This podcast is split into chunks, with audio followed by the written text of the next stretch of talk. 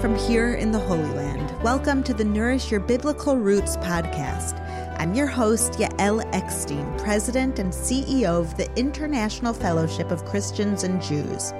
Each week, we'll explore the Jewish roots of your Christian faith and nourish those roots with inspirational insights and ancient teachings that are so relevant to our lives today. Let's get started.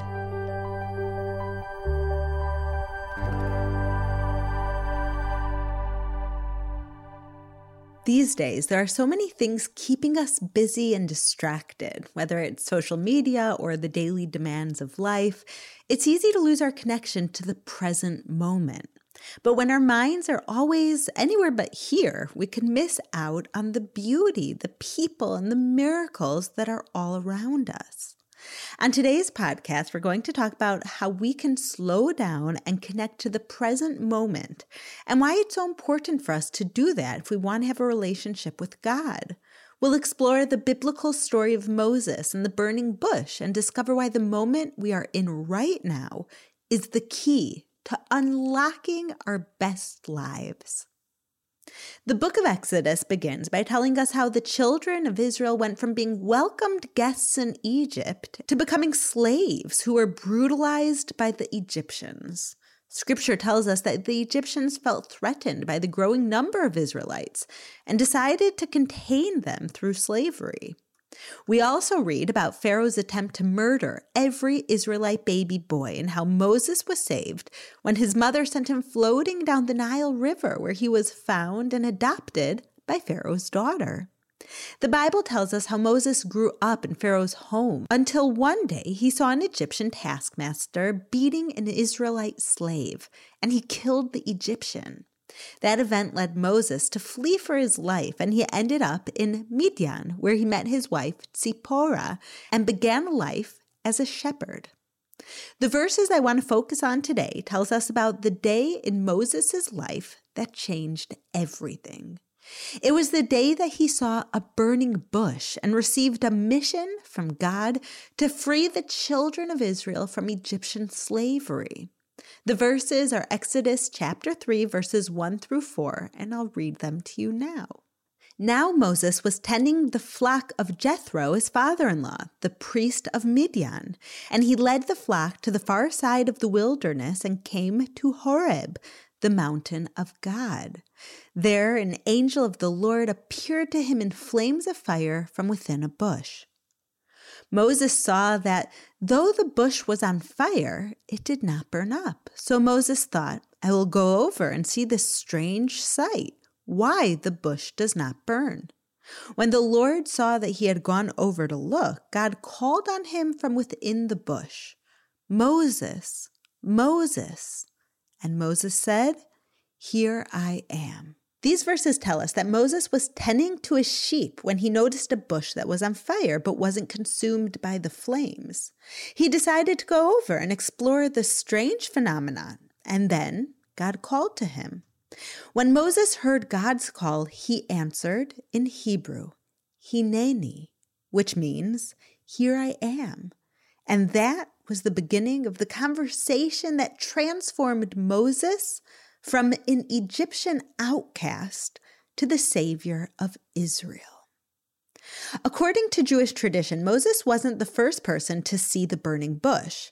There had been other people, probably shepherds just like him, who walked by that very same bush, but Moses was the first person to stop and go over to check it. It's possible that the other people who passed by the burning bush didn't notice it because they were too busy rushing by or too preoccupied with the thoughts in their heads. Or maybe some people did notice the bush but decided to ignore it. Maybe they didn't want to deal with it and figured someone else would take care of the fire. Or maybe they were just too busy to take the time to see what was going on. Either way, Moses was the only person to notice the burning bush, to stop, to go over to it, and as a result, he was the one who encountered God. Scripture is very clear about the connection between Moses going over to the burning bush and God speaking to him. Verse 4 reads, When the Lord saw that he had gone over to look, God called to him. One way that we can understand this verse is because the Lord saw that he had gone over to look, God called to him. Moses was present in his life. His mind wasn't wandering all over the place and he wasn't rushing to get somewhere else. He was able to appreciate an extraordinary phenomenon and he was willing to step out of his usual routine to follow what was important at that moment. And because of this, Moses had an encounter with God, an encounter that changed his life and all of history. This teaching is so powerful and it's so relevant to me and probably to most people in this modern world. It reminds us how important it is to be present in our own lives. We'd all like to think that if we passed by the burning bush that we would have stopped and gone over to it just like Moses did. But would we have? Are you sure you would have even noticed it? And if you did, would you have stopped your day, your busy day with your checklists and places to be, to walk over and see what was going on? I want to tell you a true story that I once read about how we often miss the most extraordinary things which are right before our eyes. One Friday morning in a busy subway station in Washington, D.C., a man played his violin for 45 minutes.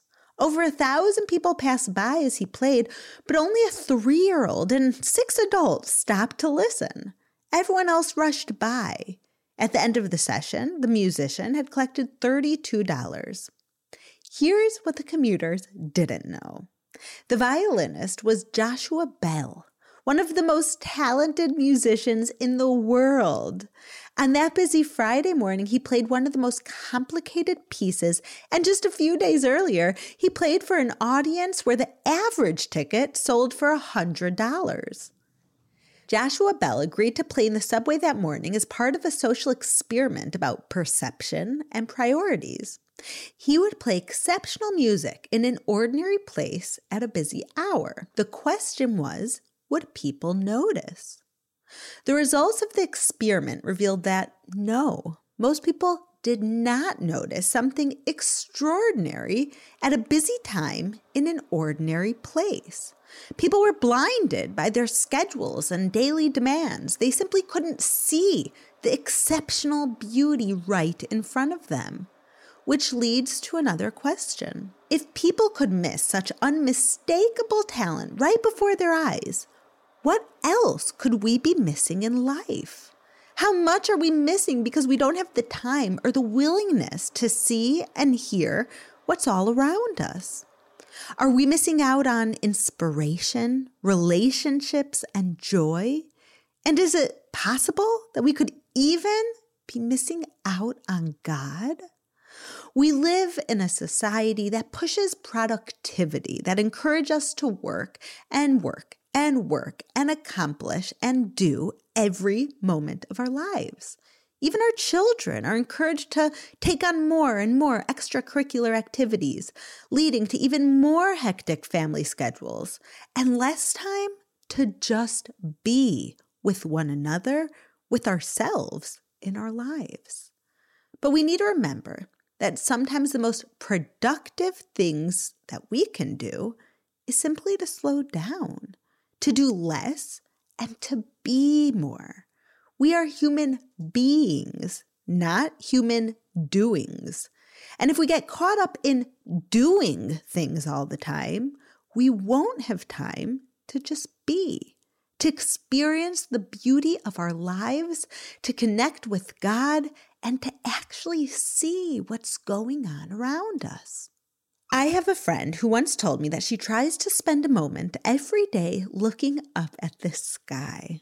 She said, I know I'm too busy when a whole day goes by and I haven't looked up at the sky. I don't know if the clouds are wispy or fluffy, dark or light, or if there are no clouds at all. Her words made an impression on me. It made me realize that if we don't have the time to simply look up at the sky and notice the beauty and changing godliness on display every day, how can we expect to notice God's presence in our lives? That's why I always try to pay attention to the sky. It was the last day of October, and I was working in my home office when something outside my window caught my eye. I looked out my window and saw tens, maybe hundreds of large storks flying in formation through the sky. They just kept coming and coming. After those two minutes where the storks kept on coming, I thought about how God is and how He sends us miracles and messages all the time. We just have to open up our eyes to see them. In ancient times, a Jewish prophet was referred to as an adult child. A prophet had the maturity and intelligence of an adult, but also the wonder and open heart of a child. That sense of wonder and awe is what allowed a prophet to experience God. And if we want to experience God in our own lives, we need to slow down enough to allow our own sense of childlike wonder to shine through, to open our hearts so that we notice the beauty and miracles and messages all around us instead of rushing right by them. But I also know from firsthand experience that sometimes, even though we try not to overschedule and we try to make time for the things that matter most, sometimes we're just very busy. But even in our busiest times, we can learn to be present, to be mindful, and to be open to God's messages.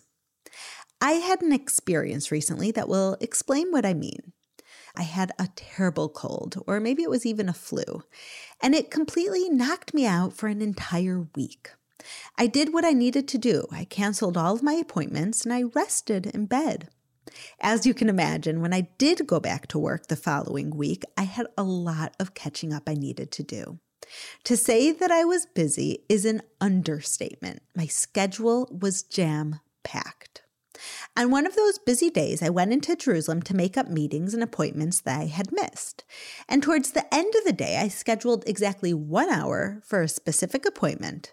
And even though I could have used some extra time, I left as soon as the hour was up in order to join my next meeting, a phone meeting with people from around the world in six different time zones. I was standing on the sidewalk outside the building where I had my last appointment, waiting for my cab and listening in on the meeting, when suddenly I noticed a frail looking elderly woman carrying a bunch of groceries. I put myself on mute. I went over to her and I asked her if she needed help and if she had a ride home. She said that she did, so I returned to my meeting and I waited for my cab. I was completely focused on what was happening on my meeting, but the whole time I also had my eye on this woman. A few minutes later, I heard someone come up to her and say that she had to move because she was blocking a driveway. I watched her struggle to bend down and pick up her bags, and you know what I did? I rushed over to help her. It was exactly then that my cab pulled up. And so I was on a call. I was helping her hold her groceries. I was trying to focus. And I realized that in this moment, the woman needed me. I excused myself from the call. I said I'd be back in a few minutes. I told my cab to wait. I went over to the woman. And as I was holding her bags, I looked her and said, I'm taking you home now. You can cancel your other ride. You've been waiting for too long. This time, she gratefully accepted my offer. All of the worry from her eyes melted away, and I made a slight detour on my way to the office I could bring this sweet elderly woman home. The phone meeting that I was on when this was happening was about helping elderly and needy in Israel. I called back into the meeting and told them what happened. I apologized for needing to get off the phone, but I expressed that I realized the irony in it. What if I had been too busy with the meeting of planning of how we're going to help many elderly in Israel to notice the one elderly woman in front of my face who needed me at that very moment? It would have been sad to neglect the elderly woman in front of me because I had a call about helping elderly. I look back at this and I realize I would have missed God's message to me at that very moment. I would have missed a chance to be his messenger and to see his reflection in that woman's grateful smile. Just like God helps me every chance he gets, I want to help others when I'm able to. I was so thankful that I was able to stay present even when I was busy on my phone call and to notice what God was showing me in that moment, where I was needed now. There is a beautiful teaching from Rabbi Abraham Isaac Kook, the first chief rabbi of modern Israel, about finding God in the present moment. Rabbi Kook quoted Proverbs 3 6, which says, In all your ways acknowledge him. He explained that this verse teaches us that we come to know God through whatever it is we are called to do at this very moment. We serve God in many different ways. Sometimes it's through prayer, other times it's through an act of kindness, and other times it's by being our best at work. We can come to know God in all these ways. Rabbi Kook explained that if our job is to wash dishes at this very moment, we should embrace it because that's where we will find God. If an opportunity to do kindness appears at this moment, we should jump at it because that is how we will connect with God. God is never found in thinking about the future or the past or wishing we were doing something else. God is always found in the present moment, in the opportunities to serve Him right now. If we want to know God, we have to stay in the moment, connected to the present time. In Jewish observance, mastering the ability to stay connected to the present moment is something that we practice every day. You might have already heard me talk about how Jews say a lot of blessings every day.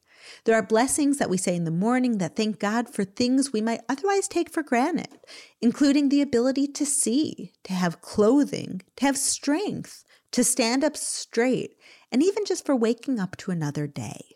Then there are the blessings we say on our food every time we eat. Each type of food has its own unique blessing. For example, when we eat fruit, we thank God for the fruit of the tree. And when we eat vegetables, we thank God for the fruit of the land. And then there is the blessing we say every time we use the bathroom, thanking God for a healthy body. There are also special blessings for when we see or experience a wonder of nature.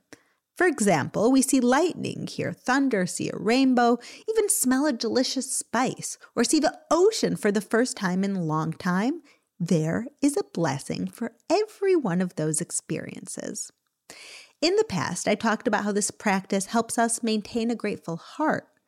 But another benefit of saying these blessings all day on every experience is that it keeps us present and mindful of what we are experiencing. It keeps us awake so that we don't miss out on the beauty of life or the presence of God. Saying these blessings forces us to slow down, even for a moment, so that we can become fully aware of what is happening in our lives, aware of our blessings, of our connection to God, and to the messages that He might be sending to us.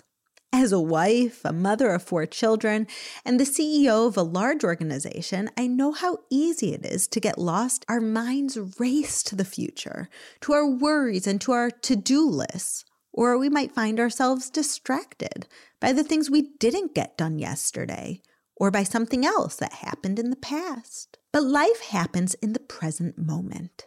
God is in the present moment. And the more we can connect to the moment we are in right now, the more we will encounter God in our lives. In Psalms 118 24, we read, This is the day that the Lord has made. We will rejoice and be glad in it.